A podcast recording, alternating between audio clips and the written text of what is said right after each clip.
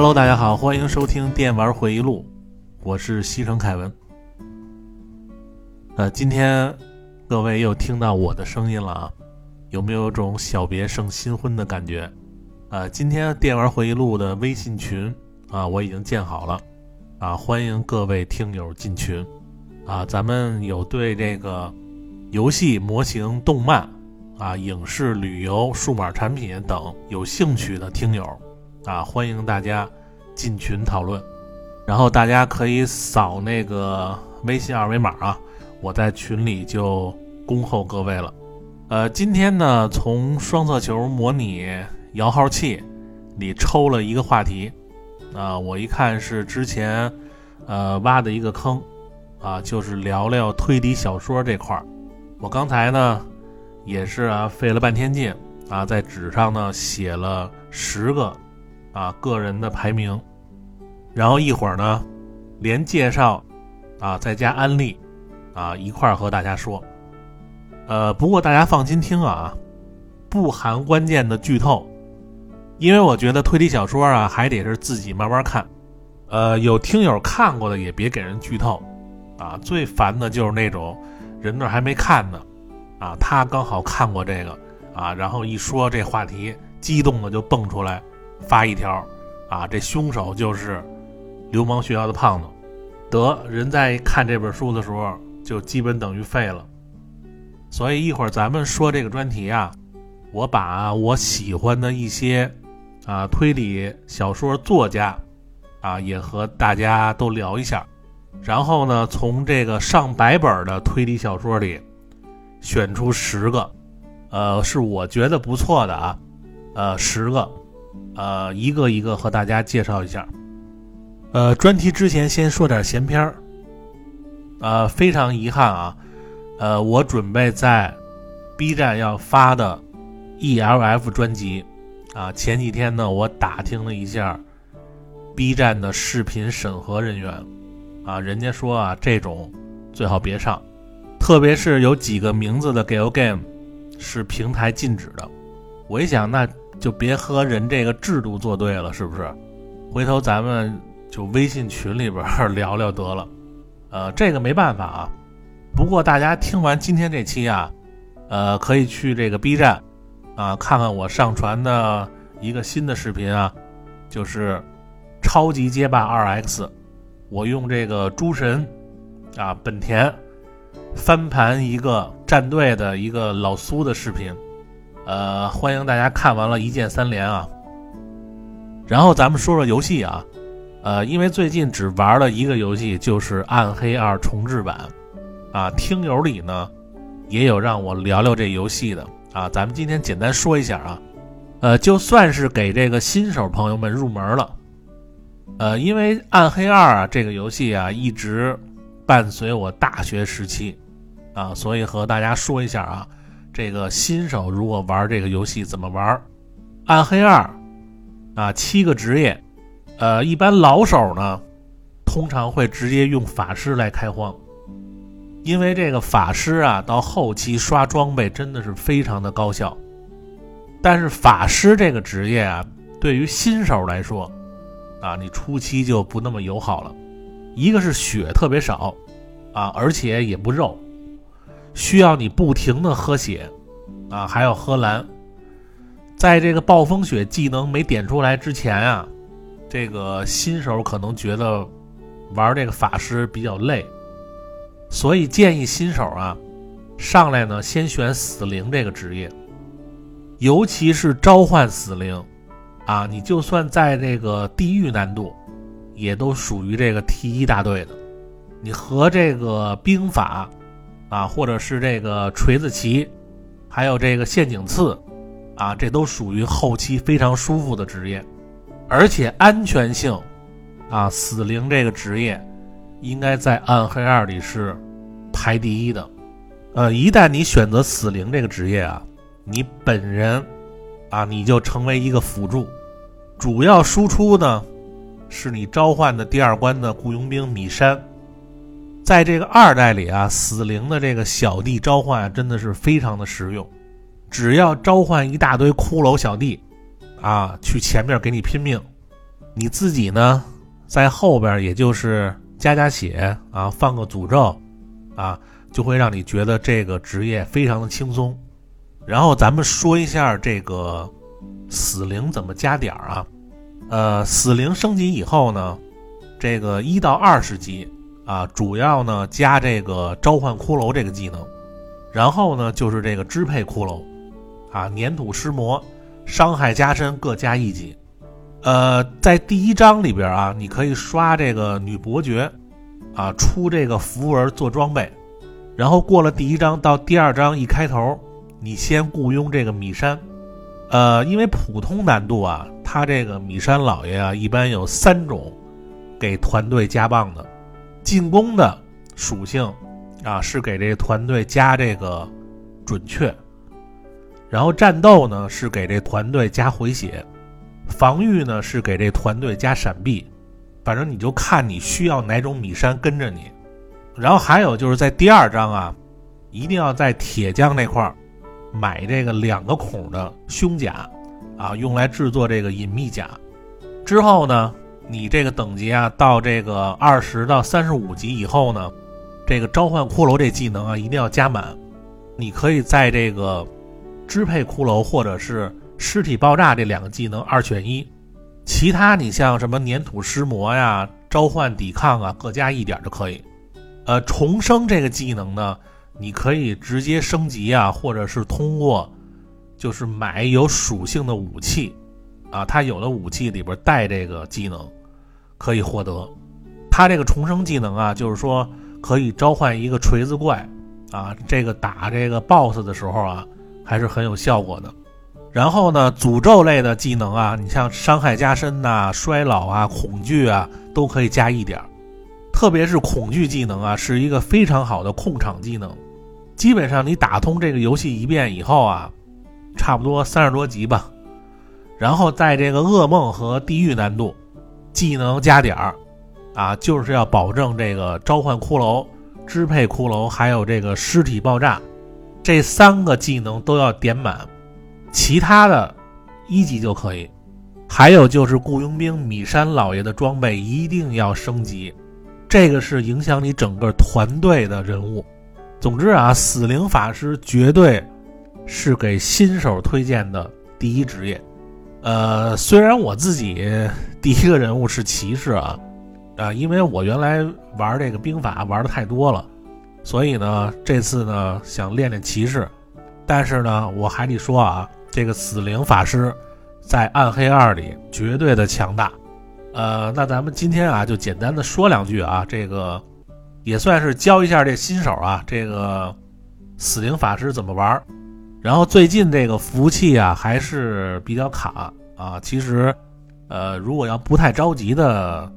朋友啊，可以再等两天，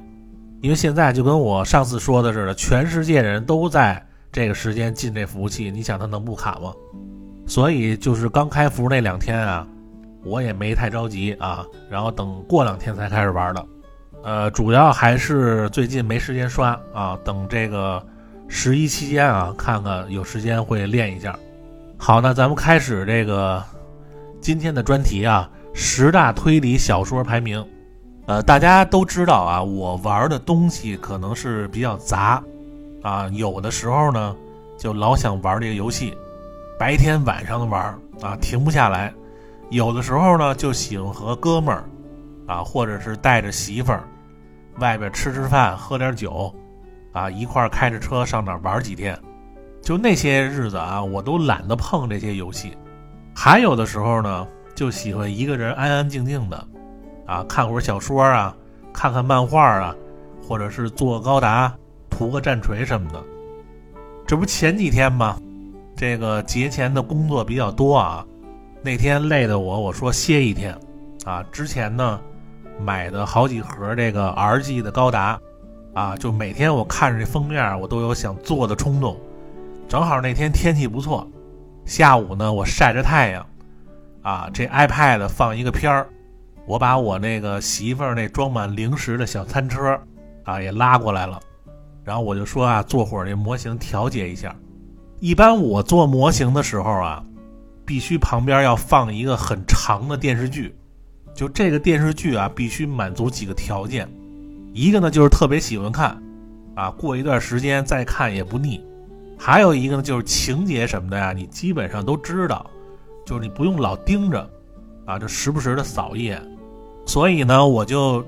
找出一个经常啊，就是做模型看的一个片儿，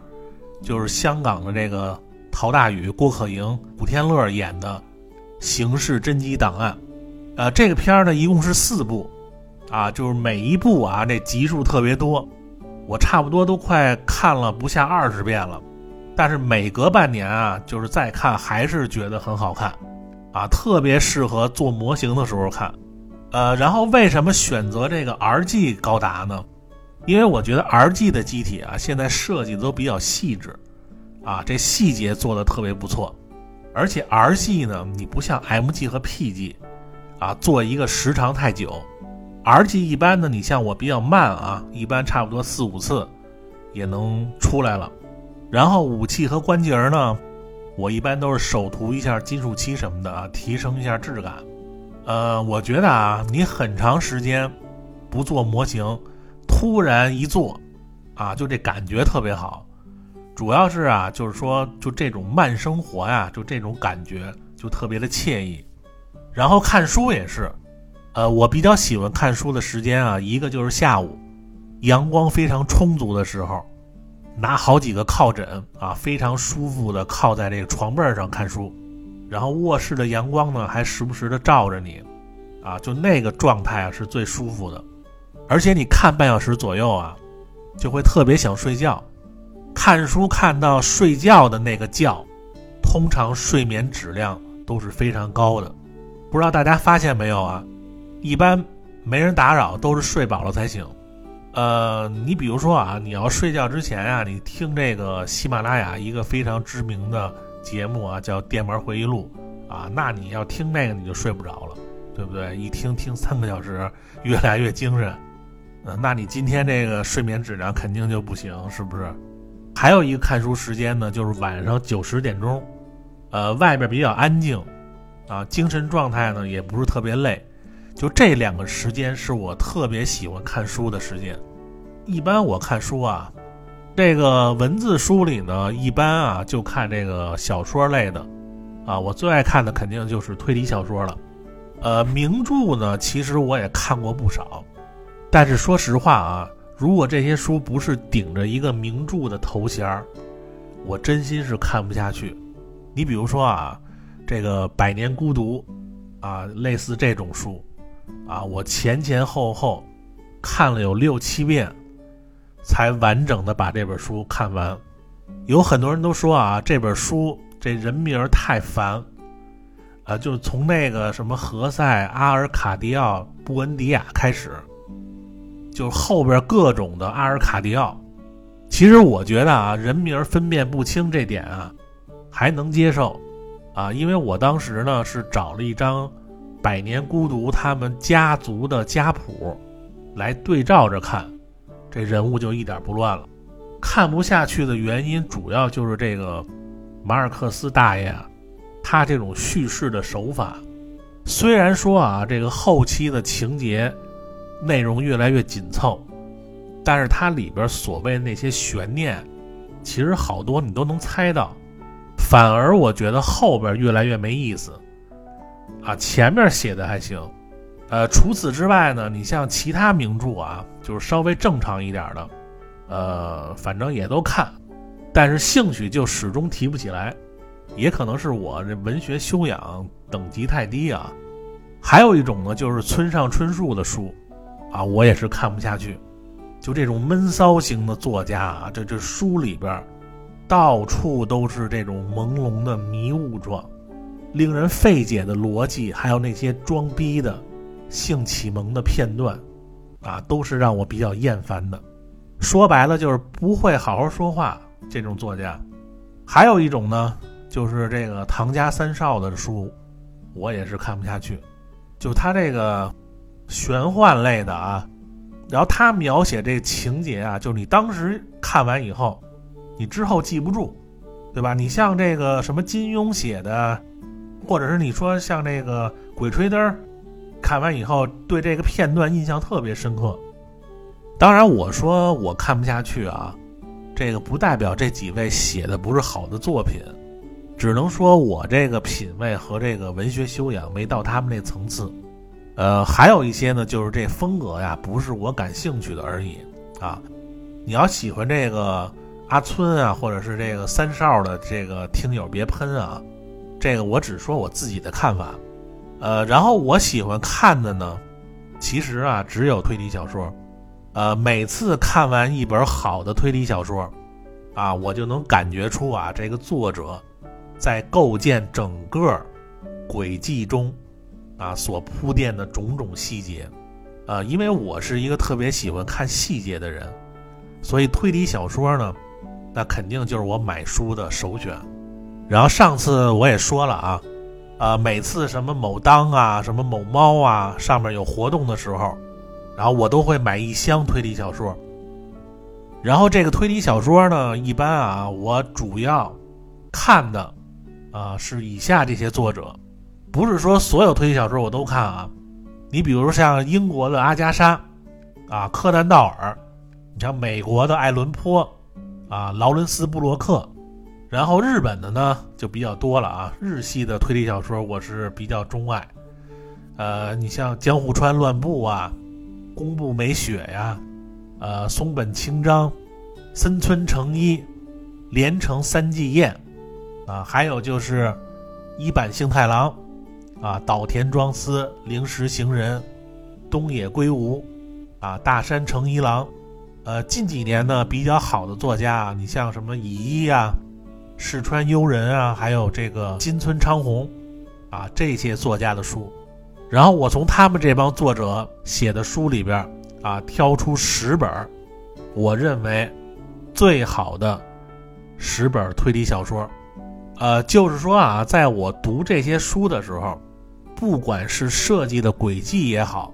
还是这个小说的叙事手法，都让我看完以后印象特别深刻。啊，咱们这些书来一个排名，然后呢，咱们聊这个排名之前呢，咱们先聊一下啊，推理小说的种类。啊，你要问怎么这里还有种类啊？其实它这个推理小说啊，它这个派系啊，分为几个派系，其中一个呢叫本格派，啊，还有呢叫变革派，还有呢叫硬汉派，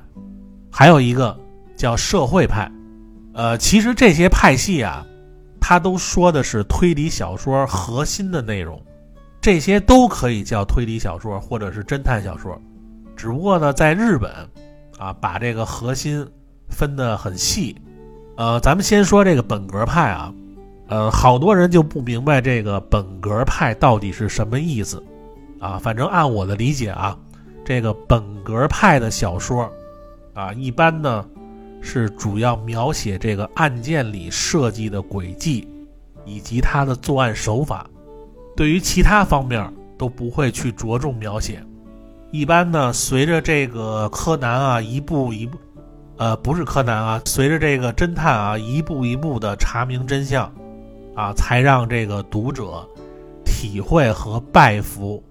整个案件轨迹的巧妙之处。就这种形式的小说啊，叫本格派。你比如说啊，像《尼罗河上的惨案》，阿加莎写的；岛田庄司的《占星术杀人魔法》，这些都主要描写他这个轨迹啊，作案手法，所以他们都算本格推理小说。但是岛田庄司呢，其实他属于新本格派，啊，就是在传统。经典的本格推理小说之后，啊，再次复兴这个本格推理的作家，呃，还有你像这个灵石行人，都属于这个新本格派。还有呢，就是变革派，啊，这个呢比较混乱，啊，它这个界限呀不像本格那么明朗，但是它有一个特点，就是变革派的小说啊，一般都是描写什么精神病啊。什么幻想症的情节比较多，通常这个凶手呢，变态心理的居多。这个作者啊，一般就是借此来描写这个人性以及内心世界的黑暗，你比如像这个江户川乱步的人间椅子，啊，这个呃我孙子武丸的杀戮之病，还有这个乙一的动物园啊，这都属于这个变态人性的剧情啊，非常的猎奇。其实我觉得还不如叫变态派啊更直接一点啊，这些呢就都是算这个变革派。好多听友啊和我说过啊，之前呢就是很多比较难理解的东西啊，呃，让我一说呢就变得容易懂，啊，可能是我一般介绍什么东西啊，呃，比较喜欢用这个大众化的语言来解释，呃，然后接着说啊，还有就是这个社会派，呃，这种推理小说呢，一般就是主打这个案件的作案动机，啊，还有这个与这个社会的影响为主。就整个案件对于社会啊人性的意义啊，给读者会带来这种感悟。你比如说代表人物啊，有这个松本清张的埋伏，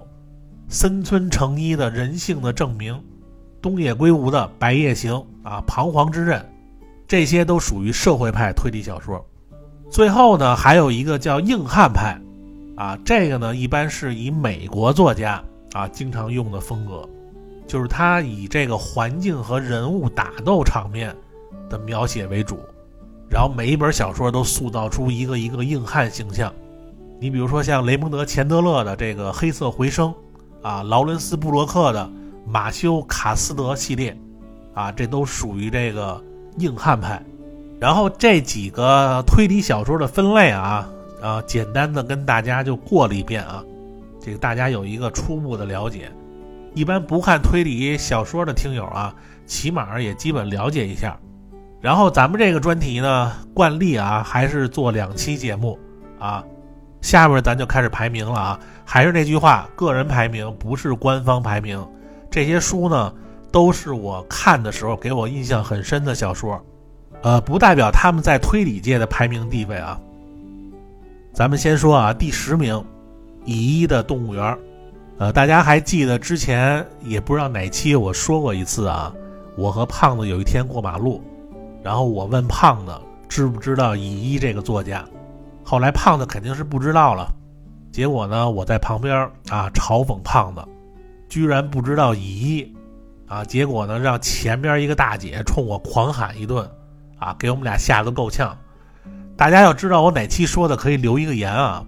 我怎么找不着那期了？我当时啊，就是看完这个乙一的动物园才会有如此大的反应。乙一这个作者啊，很年轻的一个作者，比我大个两三岁，而且非常喜欢游戏、动漫、二次元的东西，啊，难怪他写的东西我一看就比较有感觉。呃，就他写的书啊，经常用那些非常平静的句子，来描写这个书中人物啊极其残酷的现状。《动物园》这本书呢，是由十一个毫不相干的短篇故事组成的。虽然没有大侦探的侦破环节，啊，但是书里边的人物呢，根据当时所在的环境啊，会进行一系列的推理。很多人都说这本算惊悚小说啊，其实我觉得啊，《动物园》应该算推理类的小说。你比如说书里边啊，七个房间的故事。啊，描写的就非常有画面感。呃，咱们简单说一下剧情啊。呃，所有排名的书啊，都会简单的介绍一下剧情，不会给你们剧透。呃，七个房间呢，主要就是说呀，这个主角和他的姐姐被一个杀人魔关进七个房间并排的其中一个房间里，每一个房间呢，只有一条很细很窄的排水渠。啊，这个是用来漂移的吗？咱也不知道啊。然后这个杀人魔呢，根据这个房间的顺序，啊，每天杀一个房间里的女人。呃，后来根据他姐弟的推理啊和试探，这个他们所在的房间呢是第六间，也就是说六天后就是他们的死期。所以这个七个房间呢，就是说啊。在这个绝望之下，姐弟俩能不能逃脱的一个故事。呃，乙一的书啊，你看完以后，真的就让你有种真实的现场感，都是在这个生死之间啊，这一种人性的考验。所以说这本书啊，如果有听友没看过啊，你真的应该买一本，每一篇都非常精彩啊，绝对让你这个身临其境的啊去感受这个乙一的暗黑风格。所以我把这个排到第十名啊。然后第九名啊，岛田庄司的《邪屋犯罪》，呃，在这个推理小说里啊，呃，类似像这个暴风雪山庄啊、密室啊这种情节，我是特别喜欢。你看我为什么喜欢看金田一啊？我觉得金田一比柯南啊，就是好多案件都属于这个一帮人啊，各个职业都有，在一个孤岛啊或者深山里。啊，一个洋馆发生的事件，呃，岛田庄司的邪屋犯罪呢，就属于这种暴风雪山庄的模式。然后这个故事呢，主要说的是啊，这个邪屋本名呢叫刘冰馆，啊，位于日本的北海道。刘冰馆呢是由一所大的西洋馆和一个玻璃塔组成的。然后这个邪屋的主人呢，邀请了。几个不同职业的客人，然后让他们在这个馆里啊解开他的谜题，就可以迎娶他的女儿继承遗产。结果呢，和其他事件一样啊，死了很多人。这个情节虽然谈不上奇特，但是整个这个溜冰馆的设计啊，你就可以看出啊，岛田庄司。不仅利用整个邪屋的设计来制造诡计，啊，就利用物理和自然的原理啊，让这个诡计变得不可思议。然后到最后解谜的时候，给人一种吃了春药的感觉，就让你兴奋不已。尤其是作者在最后啊，这书里边还留了一个物体反射影像的谜题。这个图呢，我放到文案区了啊，大家可以找一个啊，能够照出物体类似保温瓶状的东西，放到塔的位置，然后你再看这个瓶身反射的图案啊，你会看到一朵折断的菊花。这个图案本身啊，是在这个溜冰馆玻璃塔的前方，它是一个花园。如果人们从对面山丘看这个玻璃塔的时候，它这个塔身呢会映出一朵折断的菊花，啊，非常高级的设计啊！就这块还真的挺佩服这个岛田庄司的啊，呃，所以这个位置啊，比起这个占星术、杀人魔法和这个异邦骑士，还是排给了《邪物犯罪》这本书。然后第八名啊。第八名就是钱胡桃的《爱的成人式》。钱胡桃啊，这个应该不完全算推理小说作家啊，主要他是一个编剧，作品呢也比较少。但是他这个《爱的成人式》啊，能够让我给他排这个位置啊，就是他确实做到了这个让人看完这本书啊，尤其是最后一页，呃，马上。再重新读一遍的这个目的，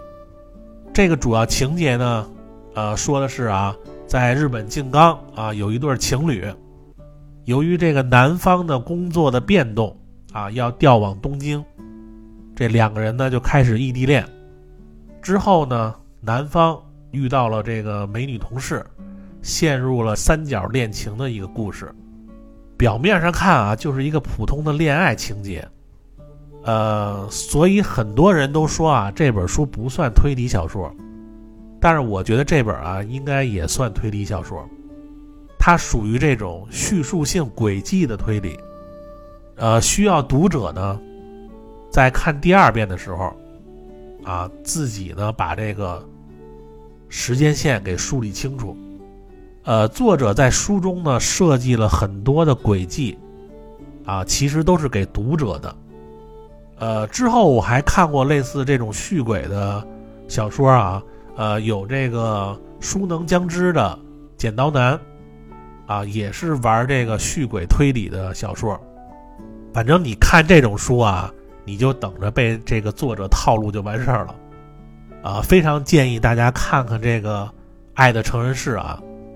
二周目才是开始啊，所以把这本书排到第八名。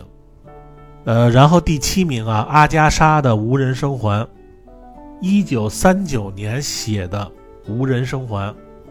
全球销量超过一亿册，多次改编影视剧、漫画等作品，可以说啊是这个狼人杀啊剧本杀的祖师爷，啊不愧是世界公认的推理小说女王啊。阿加莎的无人生还呢？简单介绍一下剧情啊，还是八个素不相识的人受到邀请来到一个岛上的洋馆，接待他们的只有这个管家的夫妇。在这个餐厅的餐桌上呢，有十个啊，这个奸笑社的手办。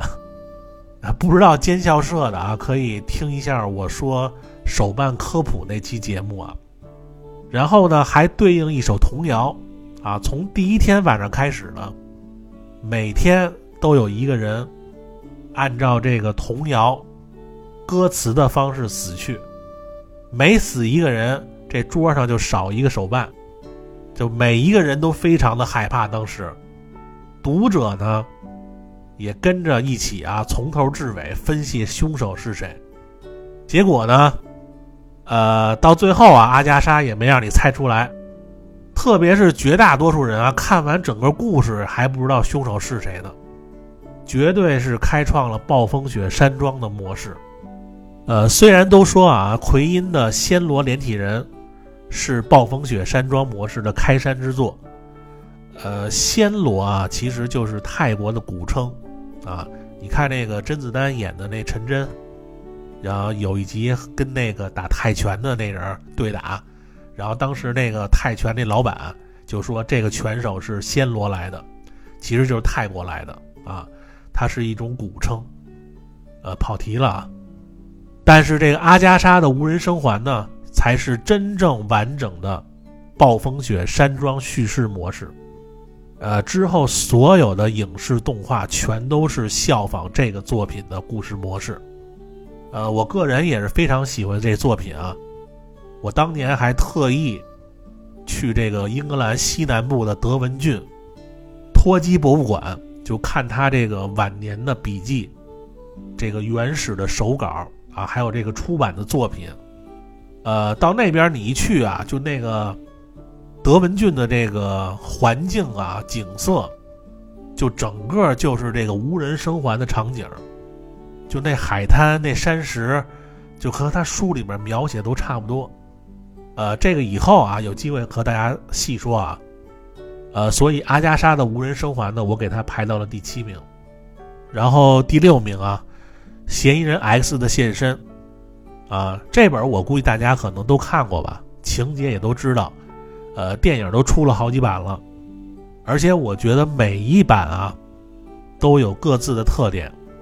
当然，演的最好的啊，最还原的还是福山雅治那版。呃，东野圭吾呢，应该算现在日本啊最顶级的推理小说作家了。不仅这个作品啊高产圣母猪啊，而且呢各种题材全都让丫写了个遍。就是你给别的这个作者你留点路，是不是？你到时候人家一写都说是抄你的情节，真的他什么题材都写过了。但是这东西啊，虽然写的多，啊着作也多，并不是每一本都是《白夜行》啊。你相比这个《白夜行》《恶意》《放学后》这些作品呢，我更喜欢的。还是这个嫌疑人 X 的现身，呃，我觉得这是东野啊写的最好的一本，而且他这个故事啊是一上来就告诉你凶手是谁，啊，一个普通不能再普通的高中教师，啊，其实是一个数学奇才啊，通过和这个警方的斗智，啊，为了帮助一对母女隐藏杀害前夫罪行的一个故事，就是为了纯粹的爱情啊，设计一个绝妙的诡计。呃，故事中啊都是小人物，啊，这个感情啊以及内心的发展啊，即使你知道这个凶手是不对的，也会为他的用心良苦捏把汗。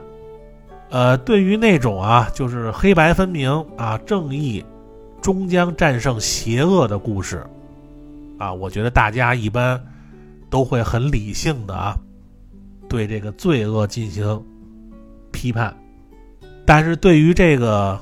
食神啊，他对这个镜子的爱，超过了他生命的这种行为，你不得不模糊你的三观。但是我觉得啊，这个故事啊，当你看了几遍以后啊，你会发现，最后这个镜子跑去自首的时候，这个食神呢，当场疯掉，就感觉他所有的努力全都白费。但是你如果站在镜子的立场啊，他其实呢是不能用后半生来偿还食神这份恩情的，毕竟他对食神啊不是那种爱情，食神做的越多啊，他的压力越大，越痛苦，所以他最后只能选择自首，只有自首他才能解脱，所以这个故事啊，其实最悲剧的人物不是食神。而是这个镜子，当然这个看法啊，仅是个人观点啊，每个人看完都有不同的看法。有人说这个食神把这个镜子当成这个活下去的信仰，这肯定也没错。呃，只能说啊，嫌疑人 X 的现身这个作品太伟大了，特别是这个小说版的描写啊，比这个电影更令人回味。所以这个嫌疑人 X 的现身啊，我给他排到。第六名，呃，然后今天这个时间啊也差不多了啊，咱们下期啊介绍另外这个五到一的小说，呃，大家听完这期节目呢，去这个 B 站啊看看我用这个诸神啊，诸神本田干这个苏联大壮的视频啊，对方也是一个战队的大佬，上次打的我都不会玩这个游戏了。正好那天我给他逮着了，看完视频，大家如果有想聊的话啊，可以加群啊，电玩回忆录微信群。好，那这期节目先到这儿啊，大家听完了别忘点击订阅关注，点订阅才有更新提醒。OK，那咱们下期再见，拜拜。